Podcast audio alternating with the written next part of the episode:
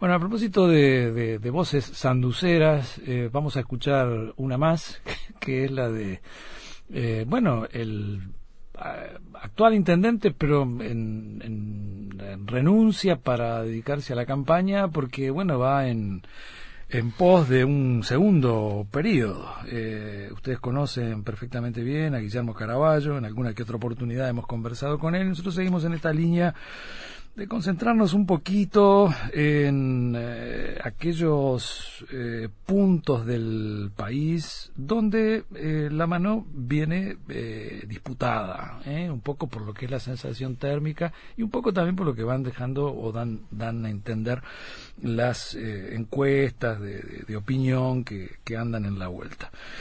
bueno, le damos la bienvenida a, a Guillermo. ¿Cómo anda, Guillermo? ¿Qué tal? Buenas tardes, buenas tardes a la audiencia. Para muchos estar esperando ustedes en estos momentos en la radio. Muy bien, muy bien. Eh, con muchas actividades, ¿no? Me imagino. Recién un poco de calor y de color el tema de la campaña electoral, lentamente, ¿no? Lentamente. ¿Zafaste de, de la campaña por el lado virtual y ya ya es presencial o estás a mitad de camino? ¿Cómo... Sí, no, no, ya, ya estamos en la presencial. Yo creo que cuando cuando cuando dejamos la actividad presidencial de lado fue una gran pérdida porque una de nuestras mayores fortalezas era el contacto con la gente. Y bueno, y ahí se, se estableció el formato virtual, que está bien, que aparte por supuesto implicó bajar mucho el perfil político, ¿no? Porque en definitiva era una situación en la cual había que dejar que las autoridades actuaran eh, pero después lentamente, bueno, por supuesto se empieza a mover la cosa, y yo empiezo a organizar cosas y demás. Y se aprovecha, se aprovecha por otro lado también, eh, por ejemplo, les, da tiempo, yo noto, ¿no? Me da la, me da la sensación que, que muchos candidatos aprovecharon para, no sé, meterse a estudiar, elaborar programas, planes, ¿no? Me dio como que claro, por supuesto. tú ganaste un tiempo también. Sí, sí, vos que no, no fue un tiempo perdido, fue un tiempo para también para rearmar equipos, para consolidar, cuando uno tiene, como en mi caso, un banco de alianza con varios sectores y, dispares, ¿no? Entonces, este, a veces viste que hay, hay acuerdos de alianza con dos sectores y ya te miran de reojo, y cuando son acá muchos, vos tenés que, bueno, tratar de que eso funcione bien y eso lleva tiempo, y tenés que poner todo tu, tu, tu, tu liderazgo para que eso funcione bien, te implica también organizar lo que son una serie de contactos con las organizaciones sociales del departamento, las cuestiones políticas para resolverlos, temas programáticos, empezar a trabajar en propuestas concretas, sabiendo que son momentos distintos, ¿no? Desde el punto de vista, de todo punto de vista, y, y sabiendo también que la elección departamental eh, no está en el centro de las preocupaciones de la cabeza de la gente, ¿no? Eh, eh, por, ahora, ¿no? Me calculo que, no sé, 15, 20 días más y va, va a estar todo el mundo un poco pendiente de eso. pero bueno, ha pasado un tiempo importante en el cual Mm. Eh, no no está el tema no no está. Yo creo yo yo creo como vos que va a pasar eso que la, la pregunta sería qué sucedería si eso no sucede no este, porque puede ser que eventualmente porque hay muchas circunstancias que están eh, variables que no manejamos nosotros que están jugando. Pero en última instancia en última instancia creo que ha sido un tiempo en el cual bueno la, la, las alianzas los equipos se han ido consolidando eh, se han trabajado en propuestas, hay que, las propuestas también este, tienen que tener un sustento desde el punto de vista de la concreción y eso tiene que ser eh, evaluado económicamente y eso lleva tiempo, porque viste que también hay una política de ciertos eh, recortes y para las intendencias a través de las nacionales. Entonces, bueno, hay que ajustar todo eso, porque antes del 12, antes del 13 de marzo había una serie de propuestas que estaban sobre la mesa, pero eso es como que se cayó, que levantar esos papeles, reordenarlos, ¿no? Y, sí. y ahora ver aquellas cosas que uno se va a comprometer con la ciudadanía que va a hacer. La nueva, la nueva normalidad. Lo que, Lo, que, le llaman así, es verdad, es verdad. Y los nuevos sido fácil también, ¿no? Se va vinculado con el empleo, con la situación alimentaria. Claro, claro, claro. Este, Vos sabés que me pasa eh, muy comúnmente, este que yo que sé, porque te pongo un par de ejemplos, pero la semana pasada Veo visitar a unos juristas que están en la Casa de la Diversidad, que existe acá en Paysandú, un colectivo que se llama Manos Púrpura, y me comentaban los juristas que después que, que, terminan sus actividades y demás, este los fines de semana tienen como un objetivo dar merienda a los juristas de una escuela, que es la escuela 1, una escuela de contexto crítico, y son 144 gurises que van tanto sábado como, domingo para las meriendas, por ejemplo, ¿no? Mm. Estaba en Barrio Norte y me decían, mira, nosotros antes, antes teníamos una olla popular, ahora tenemos un sistema de merendero y funcionamos en la tarde, dos veces a la semana. Y la verdad que te vas encontrando en diferentes lugares de Paysandú con ese tipo de cosas, ¿no? Por supuesto el tema del empleo como un asunto que está en la sí, acuciante, ¿no? Sí, eh, sí, sí, sí, Y sobre todo me parece que es un momento de mucha incertidumbre, de confusión, de angustia, la gente no sabe bien lo que va a pasar eh, mañana, ¿no? O sea, si va a mantener su trabajo o no, si el seguro de paro se va a terminar y se va a transformar en un despido, si va a poder recomer a sus hijos, los veteranos están más complicados por el tema de la propia salud. Yo, mira, voy una por semana a ver a mis padres, que son personas mayores, y, este, y almuerzo con ellos, y ellos están casi a tres metros de distancia. Este, yo llego al principio de la casa ahí, me quedo y después me vuelvo. Este, o sea, digamos, es una situación que cambió, ¿no? Este, y también le cambió, por supuesto, a este contexto muy puntual que es de las tu, tus papis por lo pronto estarán muy contentos de recibirte seguido ahí. Sí, después de más. Eh, Guillermo, eh, hace cinco años atrás, eh, a ver, creo que yo porque te, como ando mucho por Paysandú, creo que yo te conocía bastante más que mucha gente ahí en Paysandú cuando, te largaste a, hacer campaña y estabas con dos pesos pesados, ¿no? El Nino y, y Domínguez. Y, bueno, eh, fue medio como sorpresivo que ya, ya lo has explicado un poco los por qué, en fin, aquello de la, de la energía nueva o algo por el estilo, ¿no? Con las viejas banderas.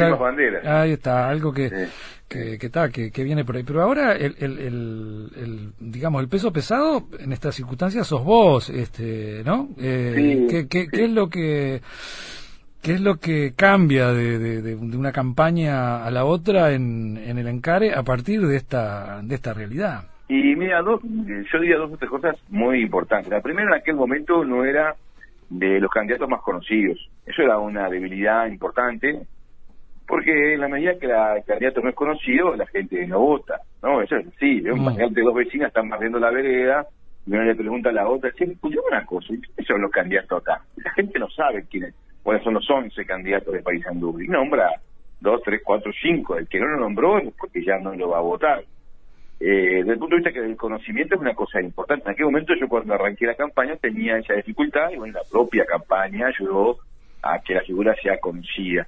Ahora, por supuesto, la figura, quien fue intendente de un departamento, eh, podría uno decir que es una de las personas más conocidas del departamento. Eso es una ventaja importante. Segundo, que una es un tema conceptual, pero una eh, la, enorme cantidad de cosas que prometimos las cumplimos, por eso el eslogan de nuestra campaña es cumplimos, vamos por más, ¿no? Este, a mí me parece que eso es muy importante, claro.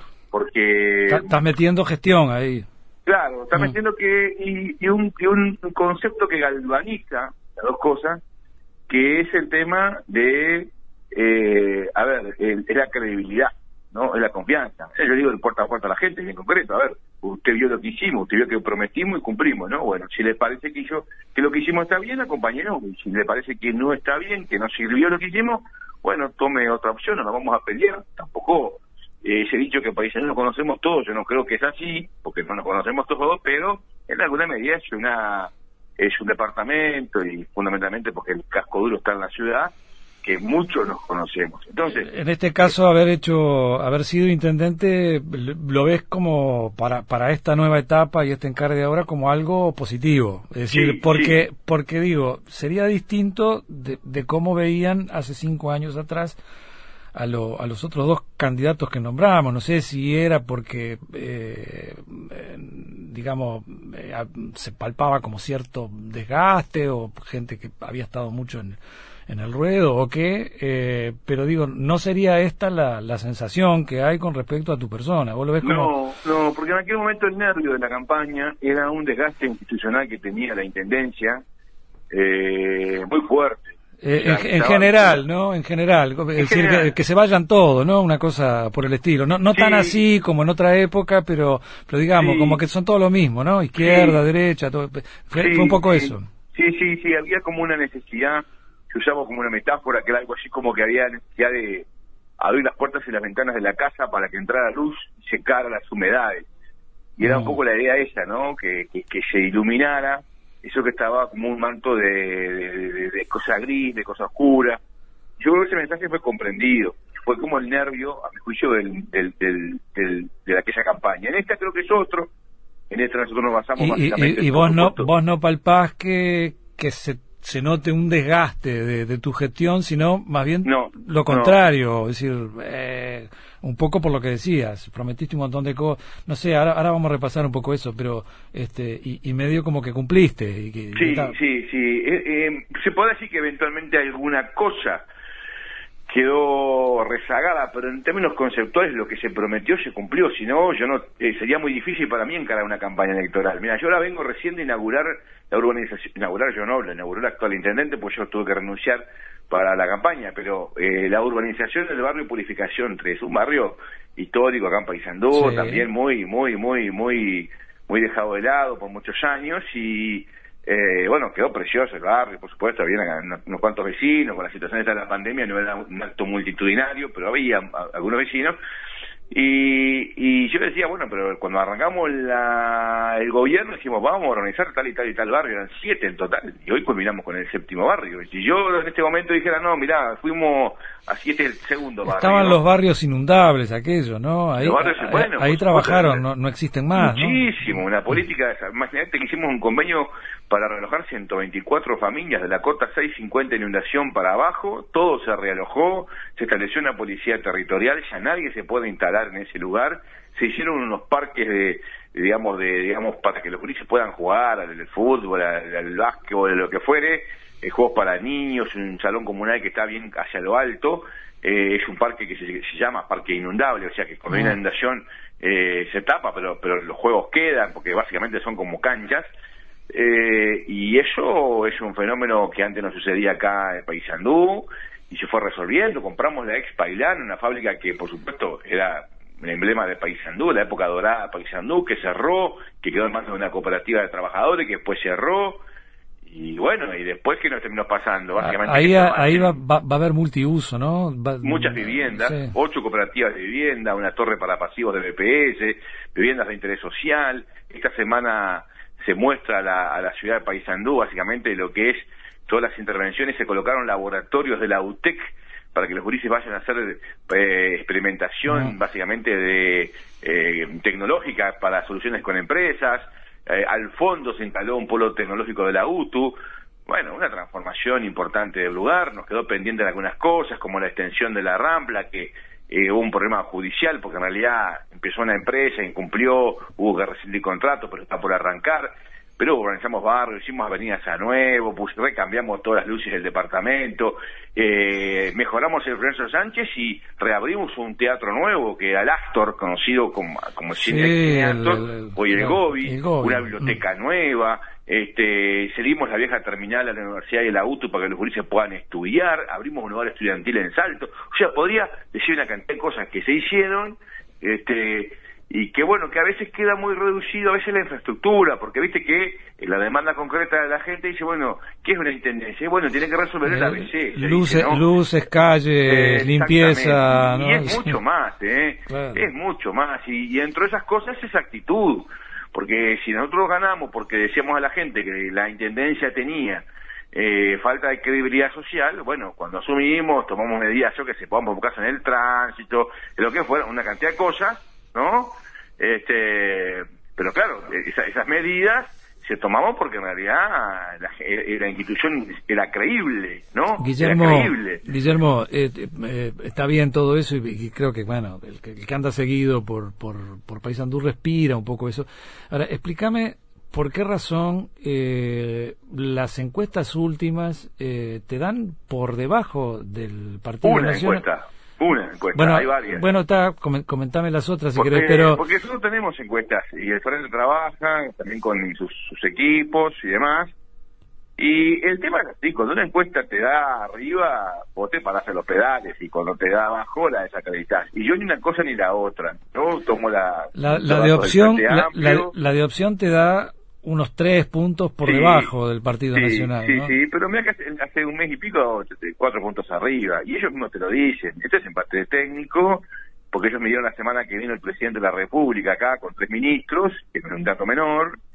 Eh, Paisandú, por supuesto, tiene una tradición importante del Partido Nacional. No, Acá hubo dos intendencias del frente, una de Julio Pinto y otra que estuve yo al frente. Eh, y es una elección que está, en, eh, es un departamento que está en disputa. Yo creo que todo el mundo lo sabe. Eh, lo que yo digo es lo siguiente, que lo que yo percibo, lo que yo percibo son dos datos fuertes. Lo primero, no hay fuga de votantes frente a amplistas, con lo cual marca que el piso es eh, firme e importante. Eso es punto uno. Pero el punto dos, que también me parece muy importante, es que uno detecta gente que no ha votado, que no es del Frente Amplio, de hecho que no lo votó en octubre o noviembre, pero que está dispuesto ahora a prestar el voto o a renovar el voto de confianza en la departamental. Con lo cual, marca con claridad que para la cabeza de la gente, las elecciones nacionales y departamentales son distintas. O sea, hay una forma siempre fue Siempre fue así. Sí, pero los momentos fueron juntas. Claro. Y, y sí, hace unos cuantos años estuvieron juntas. Y después que se separó, eh, me parece que fue un proceso que fue como creciendo, ¿no? Creciendo. Y hoy es muy nítido, ¿no? Hoy es muy nítido. Y lo que yo estoy notando ahora, cuando hablo con la gente, cuando recorro, voy a un lugar, lo que fuera, eso lo noto. Entonces, bueno, me parece que eso es lo que va a terminar sucediendo acá en Paisandú. No lo digo ni subestimando porque hay, otra de aprobación de gestión que es buena. Que, ¿La tuya es buena? Yo, sí, es buena. Yo, yo vi una que te, que te pone medio como un 35%, una cosa así. No, no, es buena, es buena. Es más, te digo, eh, en algunos aspectos es tan buena como yo te diría. ¿Cuánto te da? Este, no recuerdo los números, no recuerdo los números, con franqueza te lo digo, si no te lo comentaría. Pero sí el concepto eh, es, es, tan buena, es tan buena como no lo era desde hace, eh, yo diría, varios eh, periodos de intendente, en, varios aspectos. Tenemos, por supuesto, algunos asuntos que la gente, por ejemplo, dice, valora lo que se hizo en obra, pongamos por caso que se hizo mucho, también dice que eh, que falta mucho y hay un grado de insatisfacción en eso. Pero en términos generales hay puntos muy altos. Hay puntos muy altos, tienen que ver con con, con, bueno, por supuesto, con la limpieza, con la iluminación, con la con la prestación cultural, deportiva, con el tránsito que ha aumentado. Ah. Eh, o sea, en realidad tenemos tenemos una, una, una gestión con buenos índices de aprobación. Igualmente te digo, eh, la gestión es importante, yo considero que es importante, pero no es suficiente a la hora de la definición de una elección departamental porque yo creo que la gestión de Hino Pinto era totalmente defendible, sin embargo perdió la elección. Está bien, fueron 1.300 votos, pero perdió. ¿No? Y Bertil Ventos, que yo creo que tuvo deficiencias importantes, ¿no? Y sobre todo problemas eh, Lo que pasa que es, como vos decías, están un poco ahí en el límite, ¿no? Eh, hay como un, un 1% a favor y un 1% en contra, ¿no? Más o menos, vos, vos ganaste por cuánto, por dos, por uno y medio.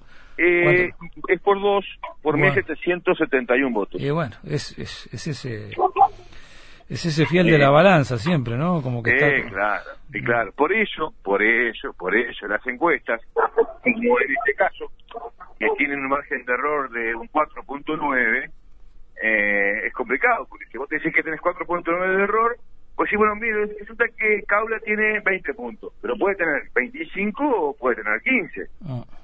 Entonces, en, en departamentos que están eh, electoralmente partidos al medio, digamos, eh, que se entienda bien lo que estoy diciendo, eh, bueno, esas diferencias tan grandes son como de finales muy abiertos y es como precisarse más.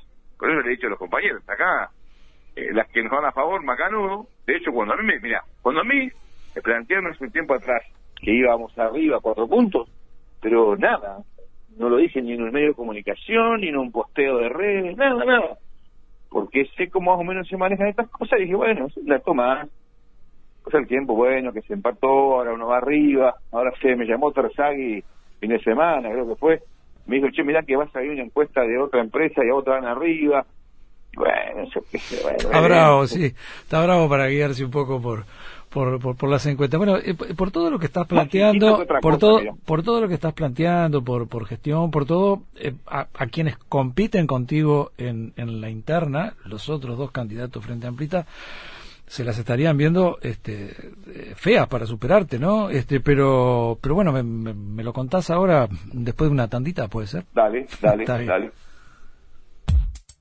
El Tungelé en Internet www.radiouruguay.com.uy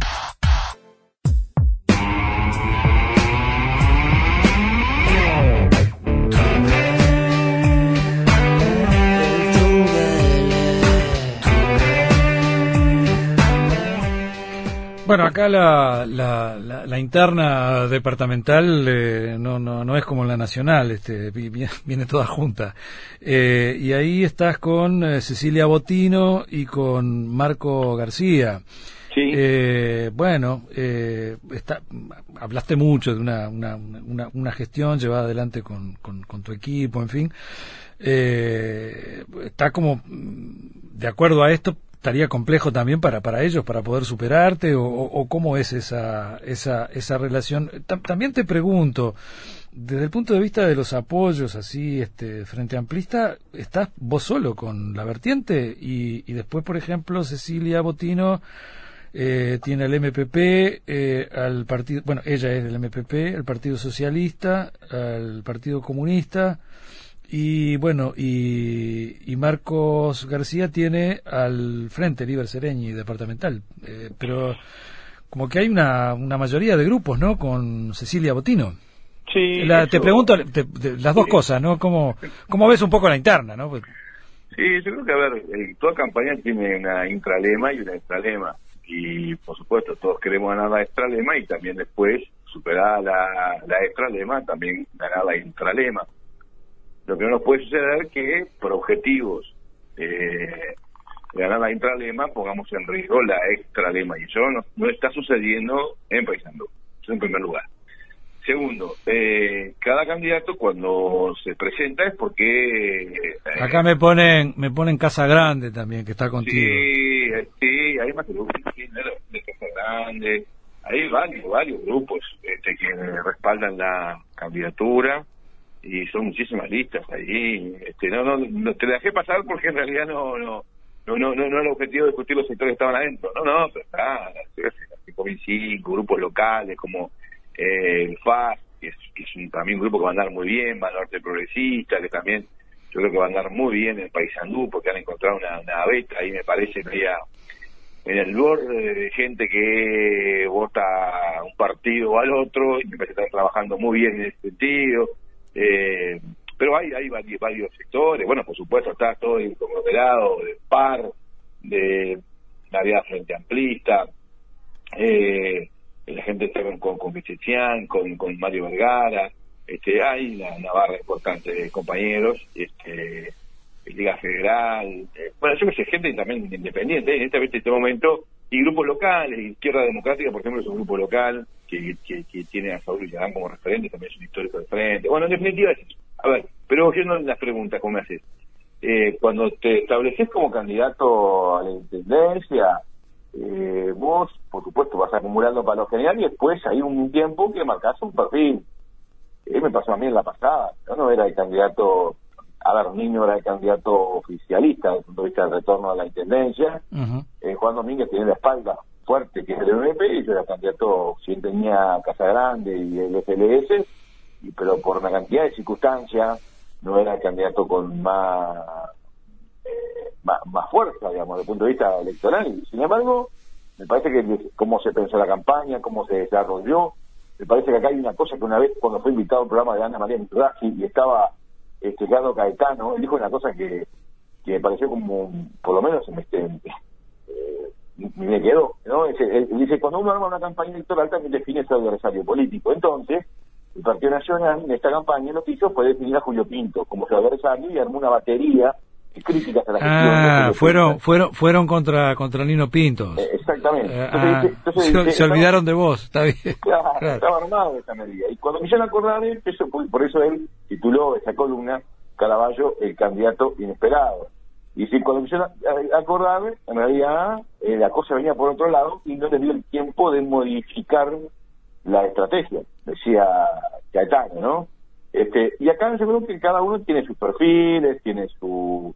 Yo estoy haciendo un trabajo, me parece más, eh, de, convocatoria a gente extralema que nos acompañe, y eso es lo que nos va a permitir ganar, porque la gente votará muy bien, pero precisa, precisa de gente que le preste el voto o le renueve la confianza, y después los compañeros también tienen un trabajo en el piso que sea más firme, que no haya fuga de voto, o sea, hay una reorganización, una distribución, hay una coordinación en ese trabajo importante, ¿no? Ojalá que así resulte. Si eso resulta como está pensado, gente va a ganar. Creo que estamos eh, buscando todo, ¿no? Eh, a, nivel del de gobierno nacional tenías al, al, Frente Amplio, obviamente, durante todo el periodo tuyo. Sí. Eh, ahora, si te toca ser intendente de vuelta, tenés un panorama totalmente distinto. ¿cómo, cómo, ¿Cómo te parás un poco frente a eso?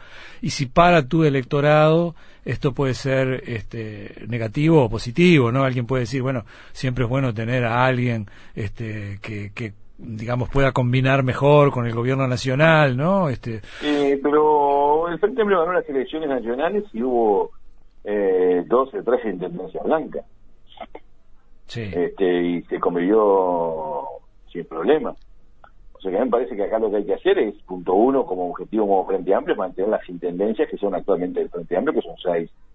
Asegurar, por supuesto, Montevideo Canelones, pero trabajar por las cuatro, porque para el Frente Amplio no es lo mismo que, que, que sí es un objetivo del Partido Nacional, es arrasar con las intendencias del Frente del Exterior, que se mantengan, porque son, son, son trincheras políticas importantes, y yo creo que hay que hay, que trabajar sobre las coincidencias y aquellas que no sean coincidencias tratar de que no sean el esquema central de trabajo. Eh, yo no estoy diciendo que sea una cosa fácil estoy diciendo que a ver en este país está lleno de ejemplos de gobiernos de nacionales de un partido e intendencias de otro. Y en el último periodo de gobierno yo la verdad que vi trabajar bien en las intendencias del Partido Nacional con el gobierno nacional del Frente Amplio. Trabajaron, trabajaron muy bien y es reconocido por la unanimidad de los intendentes blancos, incluso el Colorado de, Rivera, en una relación muy muy intensa que tuvieron incluso con la, OPP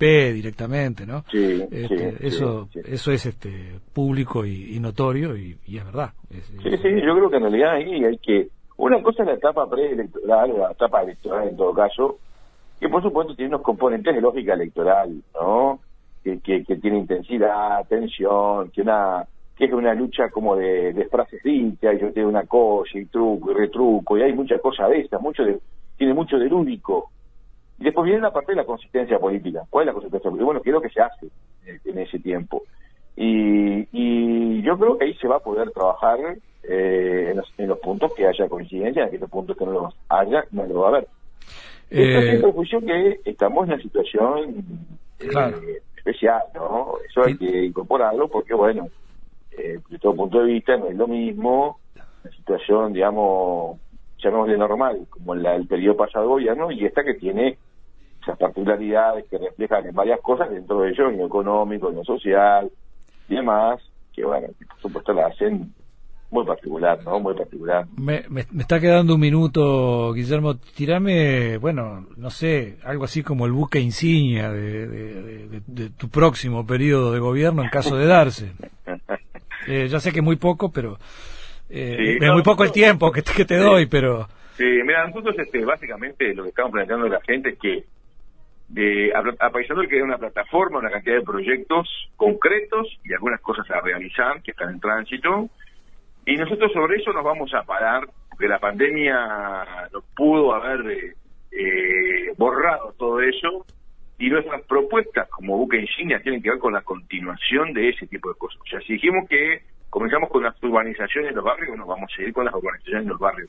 Si hablamos de generar avenidas y rápidos conectores por la ciudad, vamos a seguir generando más avenidas y conectores por la ciudad. Si hablamos de que hicimos un recambio absoluto de refusión de lámparas LED a las de sodio que ven el departamento del interior, bueno, eso hay que continuarlo con ampliaciones en la red. O sea, un tema de continuación, ¿por qué? A mí me parece que un escenario de tanta incertidumbre yo no sé si el ciudadano común y corriente está dispuesto a sumar una incertidumbre más. Y a mí me parece que es preferible jugar a las cosas que son certeras, concretas, y que en todo caso van a ampliar y derramar más en la gente, eh, que jugarse aventuras en este momento. Me da la impresión. Y como este ha sido un gobierno que ha sido serio, transparente, con compromiso, visión, que ha cuidado a la gente y demás, bueno, son esas las cosas que a mí me parece que deberíamos continuar haciendo, sin perjuicio que esto, porque esto puede sonar como una cosa gris, ¿no? Y, eh, por supuesto, ir a algunas cosas nuevas, y ahí solamente te menciono que algunos temas que han estado históricamente retrasados, rezagados en Paysandú, bueno, estamos trabajando ahora para encontrar los formatos financieros para poder comenzarlo. Comenzarlo, comenzarlo para que se diga que pasó un segundo gobierno, el tercero del frente, Paysandú, el segundo, y comenzó con esos temas que desde que yo era niño se viene comentando que es necesario comenzar a moverlos y hasta ahora no se ha podido. Y a mí me gustaría un segundo periodo de gobierno sin que eso se mueva. Guillermo Caraballo, eh, bueno, eh, en campaña, ahí en la, en la heroica Paysandú, eh, la gente sanducera, que además también nos está escuchando esta tarde, así que la seguimos en cualquier momento. Eh, la, campaña, la campaña está vigente y bueno, ha sido un gusto como siempre. Dale, un abrazo Nelson, saludos a la audiencia. Bueno, que pasen muy bien. Chao, chao. Comunicate con nosotros 2915 1050. Estás en el Tungelé. Estás en Radio Uruguay